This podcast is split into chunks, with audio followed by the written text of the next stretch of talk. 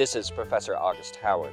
The following is a continuation of a series of statements and interviews from Daphne Howard, also known as the Diviner. Who even came up with that goddamn name anyway? I did, as well as the designation for the other projects of the Order. Ah, so I am just a project to you now. Thanks for admitting it. For this statement, please continue where you left off. Your grand plan has been recorded for posterity. Let's hear where that took you next. I believe you were trying to find employment at that sordid bar. How did that go? It went very well, thank you. Jesus Christ, Ellen. Be careful. God, it's like you've never waitressed a day in your life. of course I have, Jordan. It's just been a rough day. I have never, in all my years of bartending, seen so many broken glasses.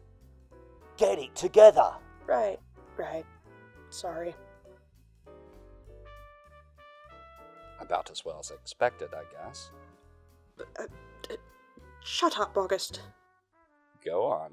Tell me about it. See the person with the fancy hair back there? They're an employee here, but also a valued customer. Go take this tray of drinks to the table in the corner and be quicker about it. Okay, And be careful about it. okay, okay. Hey, thanks, doll. That tray's wobbling mighty hard. Best keep another hand on it, yeah? Waitressing is. God, it's hard. It's grueling and miserable. It's hell. Every day I would walk back to the obelisk feeling drained. I'd haul myself up the stairs, lock myself in the room, eat my cold leftovers given to me when the club closed for the night, take off my uniform, and throw myself onto the bed. My feet ached from being on them all day in ill fitting shoes. I'd never walked so much before in my life. My shoulders ached from carrying heavy glass laden trays and messy plates. I'd never considered myself a physically strong person, and feeling that weight on my arms, the strain and tremble in my muscles only confirmed it. Worst of all, I kept getting leered at and touched by drunks while working, and for all the patience I tried to have for others, that, that tested it near constantly. All of that stress for hardly any pay. August, it's terrible. I had no idea this was what what work was like. There was so much I didn't know how to do because I'd never had to do it before. I had Mr. Westley, my family's butler, and Barnaby. They took care of everything for me. But I didn't have them now. So I had to keep trying. My money was dwindling fast from paying for my hotel room and having to buy more food. Pre prepared since Oh, God, I don't even really know how to cook. I didn't want to be thrown out or starve, so I had to just put on a brave face, pretend to be nice to the rude customers, and deal with the fact that I wasn't getting tipped. Probably because of the spills and the broken glasses. But after a couple days, You know, Ellen, I just don't think this is for you. I, I get it. You need a job, but I can do better. Just give me more time to. you know how the economy is right now. Money is tight. I'm I'm just not sure I can afford to keep you on the staff. I mean, I appreciate you trying. And it seems the other girls really enjoy your company, but I've got to let you go, Ellen. I'm sorry. Thank you for giving me a chance, Jordan. I. I appreciate it. As I turned to leave, I felt panic rising in my chest. That tremble in my hand grew even stronger with the stress of suddenly not having a job and not having enough time to really find the information I needed. And I dug my fingernails into my palm to quell it. I made my way out the door, hearing the jingle of the bell above it as I slowly trudged down to the sidewalk, feeling a metaphorical rain cloud start to percolate over my head.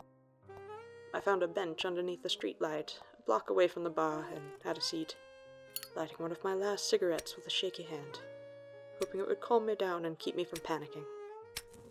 I didn't know what I was going to do.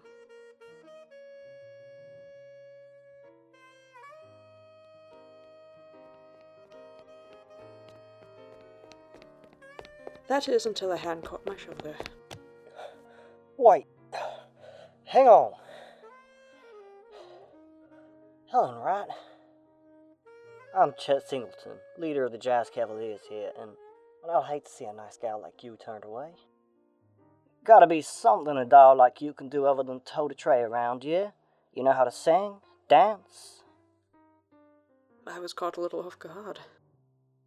Well, uh, I can play piano. Oh, yeah? Got one on the stage just collecting dust. Come give it a shot. Excuse me? You said you play piano, right? Could be I need a new piano player, but I'd need to hear her play before I say so. Catch my drift, Canary?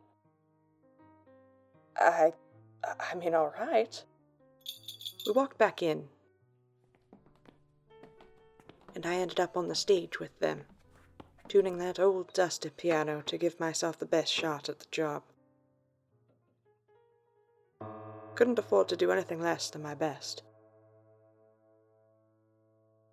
It had been a while since I'd last gotten the opportunity to play, and I relished the chance. Once it was all set, I stretched out my fingers a bit before I started playing something jazzy off the top of my head, a riff on a song I'd heard recently on the radio.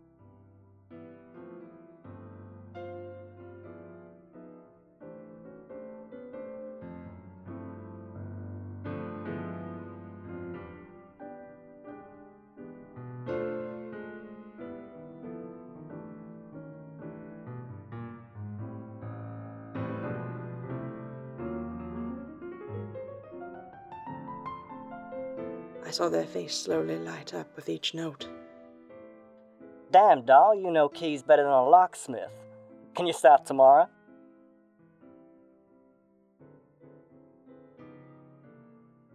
The next day, after practice with the band, I asked Chet about the venue and the recent goings on. Once they hung up their double bass, they were very forthcoming, both with information and with cigarettes, thank God. We haven't been able to hire a pianist lately, so it's it's been a while since this thing got some love. I think the kids will really like having the live band coming back. You know, this is the closest bar to the university, yeah? So we get a lot of kids out on the roof to unwind from the rigor of schooling. They care mostly about the hooch, but it keeps the lights on, so we keep playing. Though, because we're so close to the university, we get a bit of the weirdness from it. I lifted an eyebrow, accepting the cigarette from them. The university has some weirdness to it. You haven't heard? Students are disappearing at the university. They flipped their lighter open to ignite their cigarette, then held it out for me to lean into.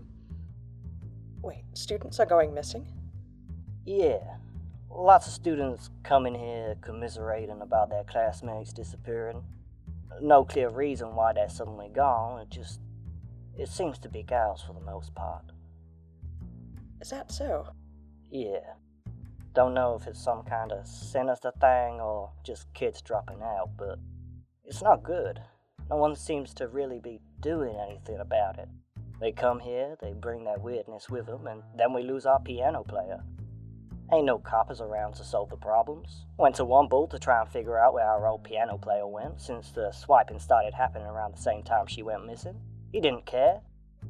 And you too. Of course. Benny was family to us. She did a great job on the piano, but more than that, her family kicked her out, and she needed a home. She needed people to care for her. And we were the best damn family she had. She was with us for a few years before things went sideways. I'm so sorry to hear about Benny. Tell me more about her. Good old Benny Benson. She was an English major at Deacon. Loved books and radio. She swore she was going to write the next great American radio drama someday. Wanted to get a job at the local radio station, but classes and supporting herself here took up a lot of her time. Never went to school for piano, but she was damn good at it from learning as a kid. She was such a sweet girl. She sounds like a wonderful young lady. I'm so sorry she disappeared without warning. Yeah. Not sure she disappeared because of the whole weirdness thing or what, but I know she had friends who were snatched. Maybe a wrong place, wrong time thing. All I know is she was smart and talented and funny as hell. She was a good friend. I miss that gal. I miss her every day, and I pray to God the son of a bitch that took her gets it good. I hope they do too. Have you tried looking into it? A little. The trombonist, Hortense, they've been asking around. Billy, our trumpet player, they've been hounding the cops. Our drummer, Tommy, he's been looking around. He came up short, though. He had to split real fast when he got a little too close to the campus. Lots of toughs around? Security? Uh, security's heaviest at night when classes are done for the evening. As far as toughs, not a lot of them around, but big enough guys to bump someone off. Tommy's not a big guy, right? Got arms like a baby bird, but damn if they ain't good for playing the skins. There's a lug floating around Deacon that gets real off track when they see someone creeping around. Almost clocked Tommy good before he ran. It sounds scary. Yeah, Deacon's a madhouse. Hopefully, something can be done about it. I do remember a Bernadette Benson from one of my general education linguistics courses a year ago. She likely took it as part of her English major. What did you do to her? Such baseless accusations. She received the same lectures as everyone else in the class. I didn't even grade her papers, my teacher's assistant did. I may have even greeted her once or twice. Nothing more. Uh huh. You can't possibly believe I'm responsible for every missing student on campus, can you? Honestly. The more I learn about your cult, the more I'm able to believe it. Let's just move on. What happened next? Over the next few days, Chet's Jazz Cavaliers took the stage, in sharp suits, dresses, and everything in between.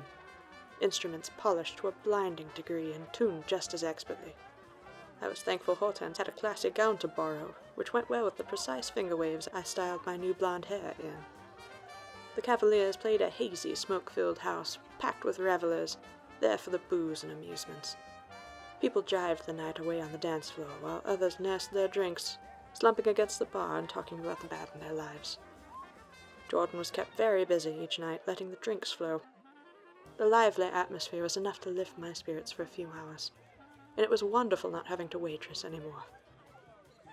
I really missed performing. My training consisted of nothing but classical music, but letting pure creativity guide me as I improvised was a refreshing change of pace. Anything was better than feeling the immense terror, loneliness, and hopelessness of my current predicament. I let my hands caress the keys and poured my heart and soul into my performance. After taking this job, there was no doubt in my mind. Deep in the hell of the city, in this den of swinging music and poison poured to order, this was a little piece of paradise.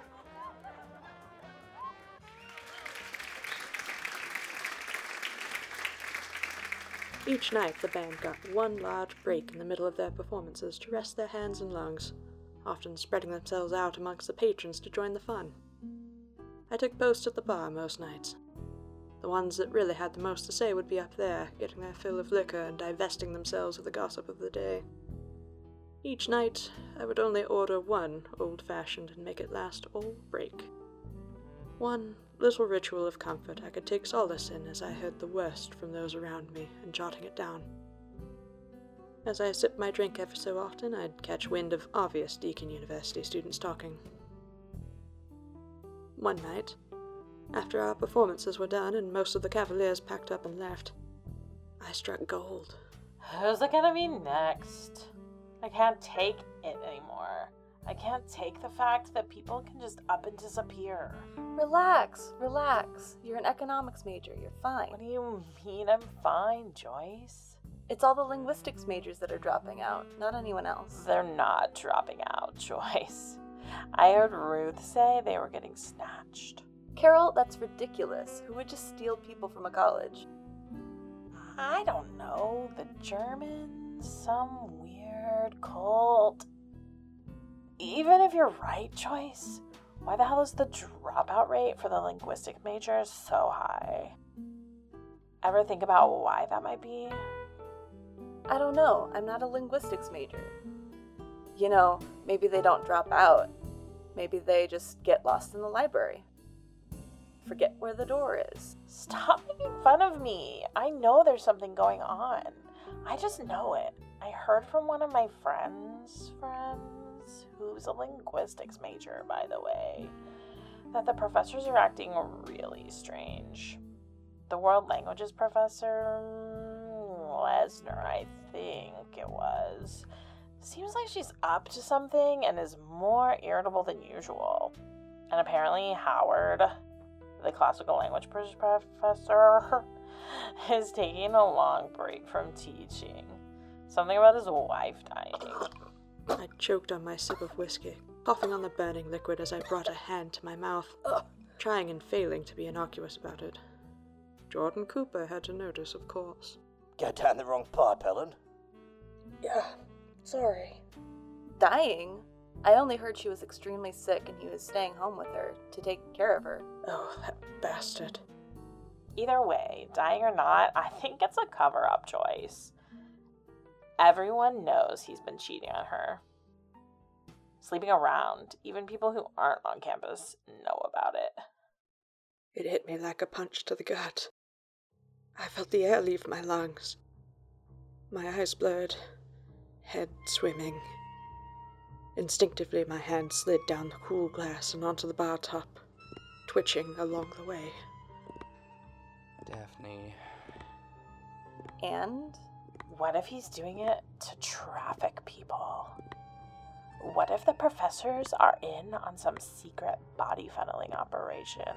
Carol, please. That's absurd. It is not. Have you seen a linguistics major? They're creepy as hell. Chanting Latin, reading books bound in human skin, and doing God knows what all day. They're probably summoning demons in the professor's offices to carry the bodies off or or to wear their skin. Ugh. Okay, you have had way too much to drink. Come on, let's go back to the dormitories. I slowly slumped forward, head in my hands. I had held out hope, a small one, that the rumors of your infidelity weren't true, that I thought at least you still loved me, that you were still faithful. But those girls were so sure of what they'd heard. It was a university rumor that seemed to have grown uncontainable. I'm not sure where this dropout conspiracy and human trafficking idea originated from, but it's preposterous. Of course, I'd heard the rumors, but I did little to quell it. It would only draw more attention. That's what you're concerned about? Daphne, I already explained to you that this was all done out of necessity. There are greater things at stake here, and I never meant for you to find out about this. It's not the finding out that makes me angry. It's that you've done this to begin with. You have no idea what it's like to hear that from strangers. To hear people talk about you running around on me. Implying that I didn't treat you well. So you sought someone else. That I'm some weak willed woman that just let you do this. Or some uncaring hellion you had to escape. Or even worse, half dead. Since I'm already upset. Since you seem to have quite the reputation on campus. How many times? Daphne, you don't want. How many women? All right, uh, we've taken a breather. I know you're still upset, but please, let's finish this. No! Get one of those other women to do this for you since I'm so replaceable to you. Daphne, please. The sooner you finish this, the sooner I'll leave you be. Felt a hand on my shoulder that jolted me out of my thoughts. I turned my head to find Chet taking a seat next to me, their bow tie undone, and a few strands of their hair falling out of its coif. You're looking like one sad canary right now, Miss Davies. You alright? I'm fine. Fair enough, I won't pry.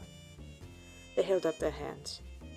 Chet was quiet for a moment before speaking again. Oh, I know that look. Is it about a heartbreaker? I thought you said you weren't going to pry. I'm just curious. A dame can't fault me for that, right?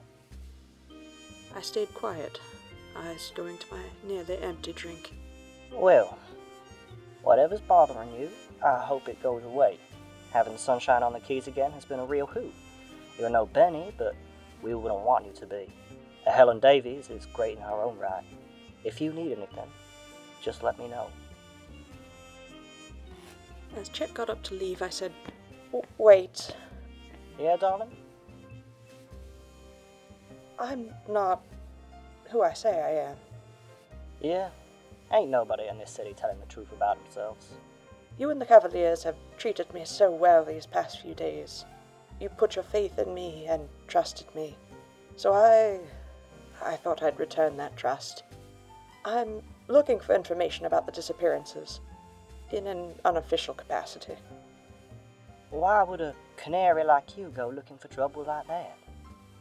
The fact that people can just go missing without explanation is unsettling and awful. And I don't want more people to lose their loved ones. So this isn't about a heartbreaker.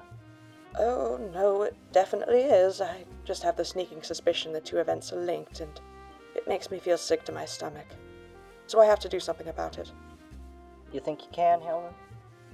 I mean, if you think so, we'll help however you need. You said Tommy got into the university. Yeah? For Benny's sake. Tell me how he did it.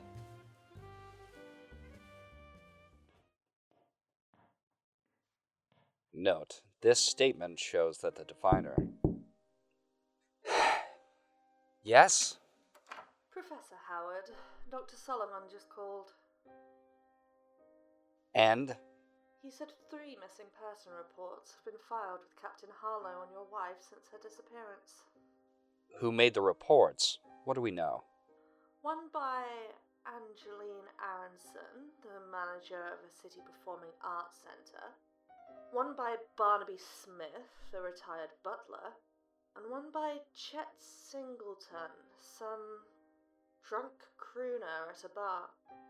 We have also received several incessant phone calls at your home and office from one Adeline May inquiring about your wife. People know I'm missing. Look at you! Thinking you're going anywhere.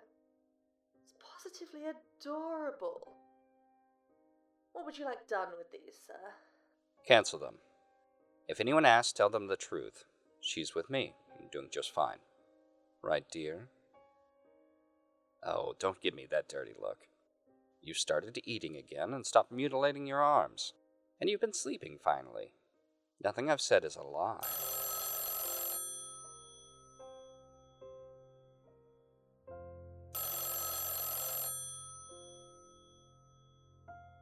Desmond. Don't look at me. I don't know who that could be. Hello?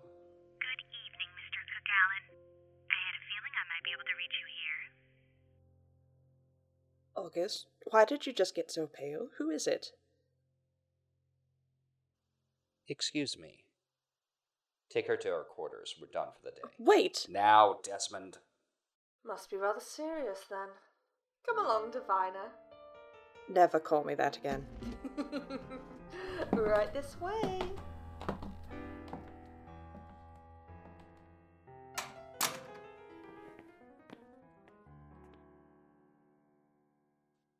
My apologies, Miss May. What can I do for you? I thought I would call to check up on my dear, dear friend, but I've been having just the most terrible luck reaching either of you.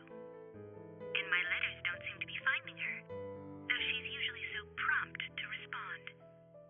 Do bring her by to visit me, won't you? I'll be expecting her tomorrow morning. I don't think that will be possible. We have other obligations to attend to for the foreseeable future. However, since we're conversing, you do have something of interest to us, something that we need back. You'll have to be more specific, Mr. Cook Allen. As the to May Imports, it's quite rare that I meet someone who doesn't take an interest in something within my power.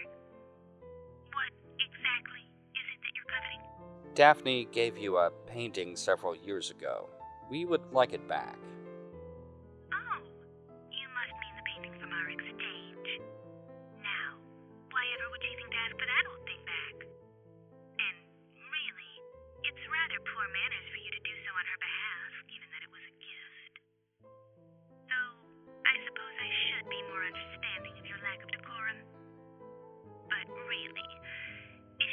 returned, I'm more than willing to discuss the matter with her. She is unable to come to the telephone currently. Please deliver the painting to our address at your earliest convenience.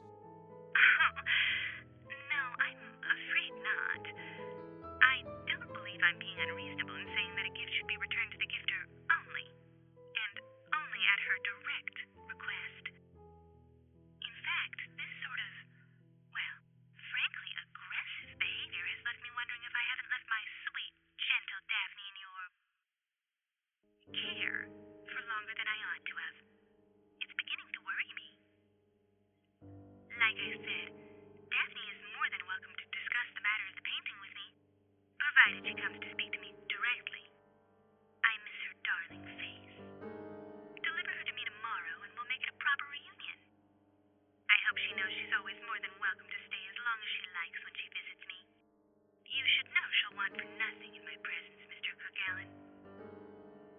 Can you say the same? This is preposterous. I will remind you, Mr. Cook Allen, that it is within my power to remove her from your care, if I feel it necessary. I will not let you take my wife from me.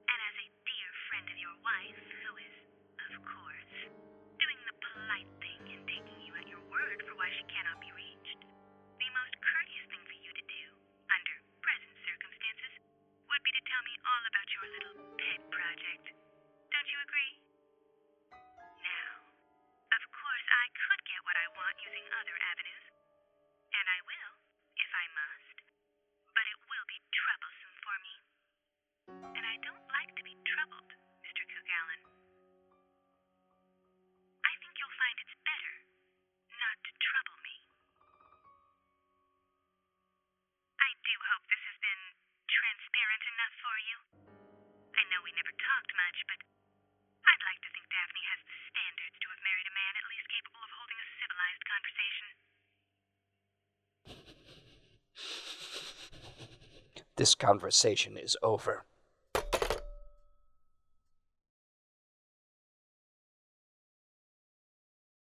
She knows.